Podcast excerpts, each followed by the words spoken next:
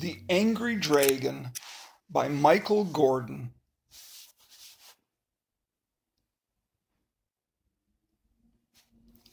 It was time for George and his pet dragon Joe to play.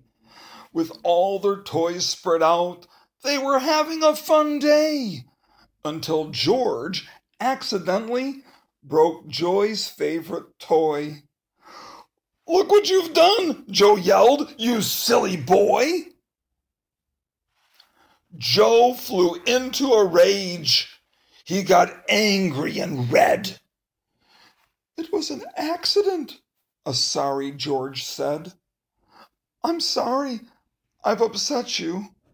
Let's talk it out. Don't be so angry. You don't have to shout.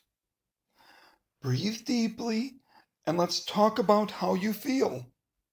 We can fix the toy. It's really not a big deal. Joe breathed and felt better. George was right. He loved his best friend and he didn't want to fight. George helped Joe fix his toy with Dad's glue. Before long, it was as good as new. That afternoon, George was helping his mom clean. Joe wanted him to play. He thought George was being mean. Feeling hurt, Joe called George a very horrible name. He said, You're not my friend if you won't play my game. George breathed deeply and said, Joe, please don't be mad. Be patient and wait for me.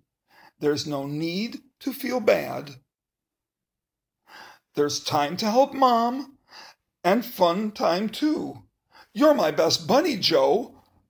I will play with you. Joe listened to his friend and waited until George was done. Then they played music together and had lots of fun. They were hungry in the kitchen later that day. Joe wanted to eat lots of sweets, and George said, No way! Eating lots of sweets is bad for your teeth and your tummy, too. Joe yelled, I'll eat what I want. Don't tell me what to do.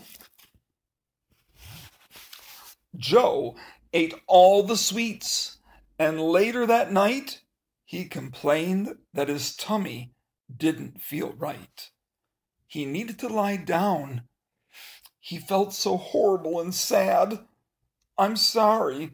I didn't listen to you, Joe said. I feel bad.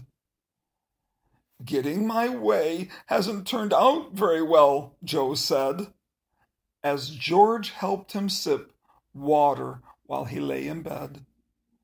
George took care of his friend. He wanted Joe to feel good. He did everything for Joe that a best friend should. I'm going to be more patient and less greedy, Joe said. And instead of getting angry, I'll try talking to you instead. That's great! I'm proud of you, George said to his friend. The boys laughed and chatted until the day came to an end. About the author.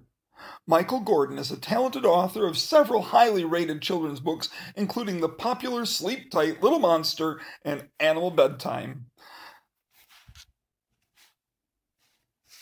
Other award winning books by the author.